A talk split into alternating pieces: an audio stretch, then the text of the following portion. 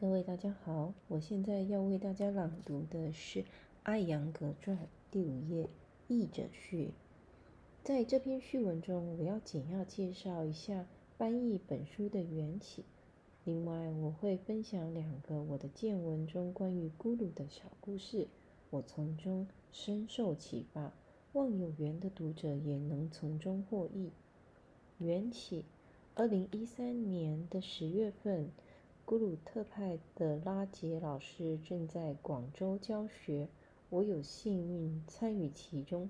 课后还有机会陪着老师和艾扬格瑜伽学院的几个老师用餐、喝茶。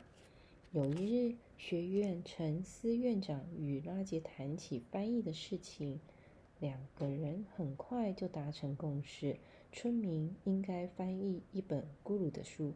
但考虑到我的笔译方面的经验欠缺，可以从咕噜的传记开始。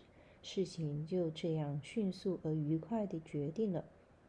我似乎没什么机会发表意见。第二天上午，书就到了我手上。关于译书一事，我当时的信心颇有不足。可是既然决定了，主动也好，被动也罢，事情就要完成。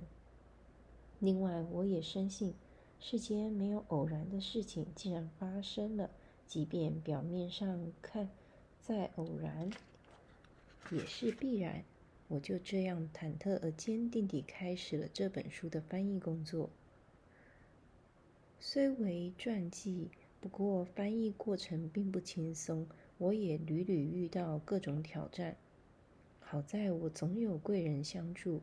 我要借着这个机会，特别感谢一下诸位师长及友人的帮助，感谢韩林强老师在阿育吠陀方面提供的支持，感谢文峰老师及其印度师兄咕噜的上师克里希那玛查雅，早年在诸多印度哲学领域获得多项美名。可这些名称的汉语表达可真的是不易拿捏。两位老师给了很详尽的解答，感谢印度的阿杰老师。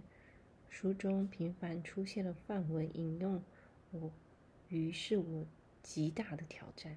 阿杰老师不请辛劳，查阅大量资料，还和我一再讨论。感谢美国的周一老师在诸多英文表达上的细心解答，可最终还是有几个怎么样也敲不定。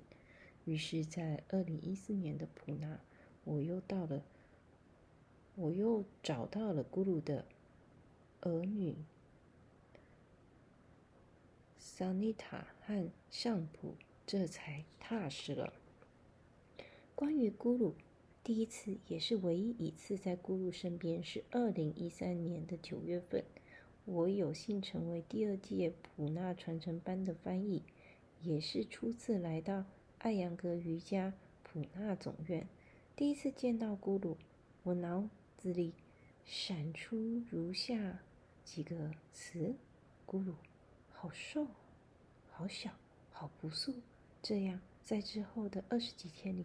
我每天都会见到咕噜，见到老人家在廊前读报，在教室一角练习，在窗前书桌上伏案工作。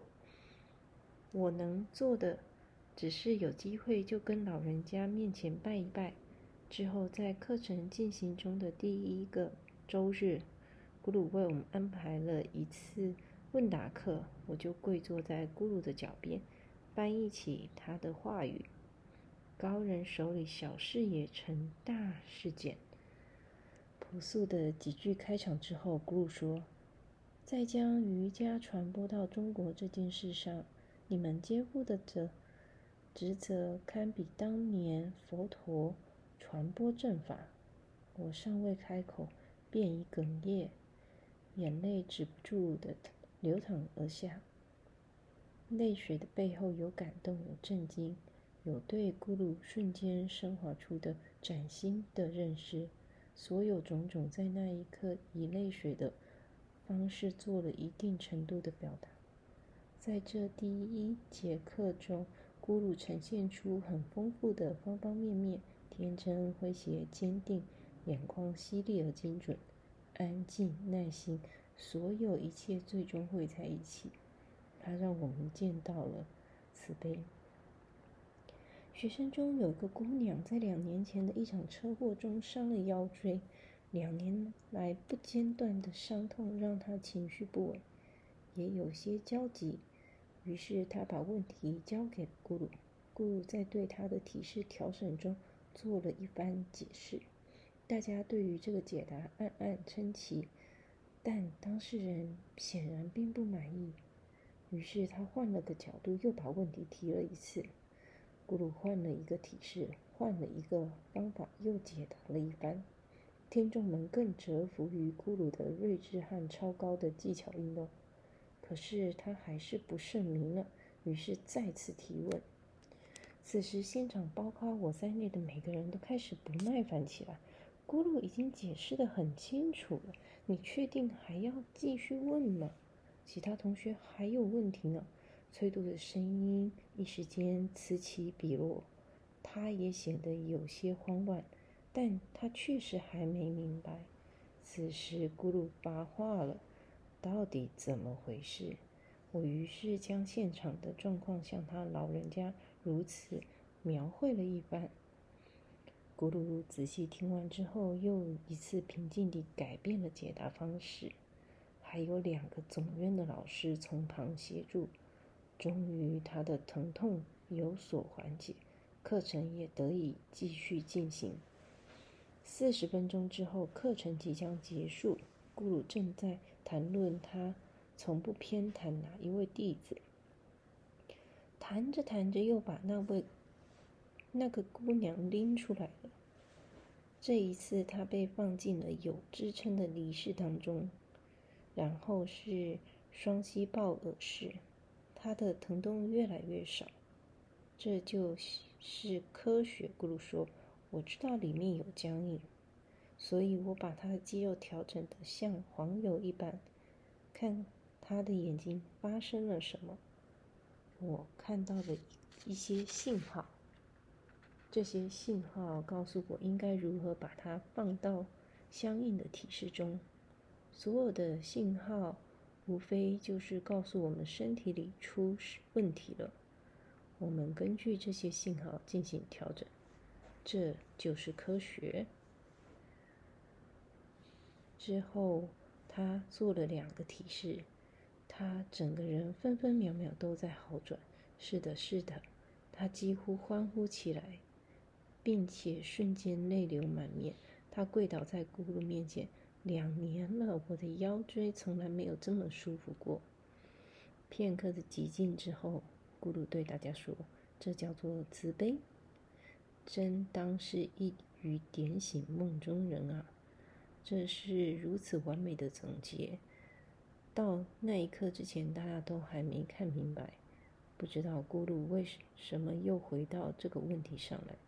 我们常常谈论慈悲，可是没有。”无比的耐心和过人的能力，我们拿什么去慈悲呢？在场的每个同学都亲眼见证了他老人家为我们所做的慈悲实现。他时时结结实实地接触了，接触到了在场的每一颗心。今时今日，当时的场景与我还是如在眼前。此次普纳之行还揭示了。派维奇先生，祖宾老师的父亲，下文称为叔叔。叔叔给我们分享了一系列小故事，我尤其想要跟大家说一说这一则。叔叔患有强直性脊柱炎，三十几的时候背部就已经弯到几乎九十度，脊骨粘连在一起，钙化的犹如石头般坚硬。叔叔和咕噜缘分深厚，于是，一份苦苦寻觅之后，叔叔来到了咕噜在孟买的课堂中。很多尝试，很多眼泪和很多止痛片之后，有了下面这一幕。那是一一间位于三楼的教室，窗户处没有铁栏杆。叔叔在咕噜的要求下。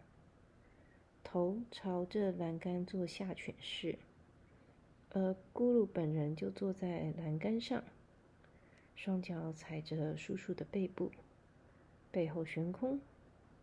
叔叔的情况是大臂只能上抬不到六七十度，可想而知，在下犬中，他的肩膀会自然而强劲地向后反弹。为了控制这股反弹力，他要忍耐、忍受多么剧烈的疼痛。这时，坐在栏杆上的咕噜悠哉地说道：“如果你死在这里。”只有你两个儿子和太太会哭一哭，而你要是我摔死在这里，整个世界都饶不了你。初次听到这个故事时，我笑到双手拍桌子。安静下来之后，我从中体会到咕噜巨大的勇气。在略加思索，这巨大的勇气想必源自坚定的信念，相信此法必然可行。于是，在旁人眼中的极大风险面前，他可以眉头都不皱一下，甚至还能谈笑于其中。而这样的信念，当来自己十年从未间断的艰苦卓绝的练习吧。我心意已决，在书中，咕噜这么说：我会继续我的练习，但却不再做任何的公共宣传，也不再求任何人对我付学费，或是给我推荐。我的信念越来越强，我要继续我的瑜伽练习。如果神要我继续这样的艰苦生活，我毫无怨言。这样的艰苦果然持续了又很多年。他这他说这番话的时候是一九四一年，当时的咕噜只有二十三岁。这段文字我读了很多次，每次都被咕噜那股纵使身上诸苦中。如是愿心永不退的大气魄所深深折服。咕噜用他的练习、他的教学和他的一生为世人树立了一个榜样。正如他离开前所言：“我已经向你们展示了一切，该是你们去实践了。那么，让我们去实践吧。”文前前文提到，在向上普求助之后，我终于踏实了。其实哪里能真的踏实？我深知自己才疏学浅，疏漏之处恐在所难免。望各位，望望读者多有见谅。我愿意，也定会在瑜伽之路上沿着咕噜的脚步一直走下去。王春明，二零一六年五月十七日于北京平谷。这就是我今天的朗读，谢谢。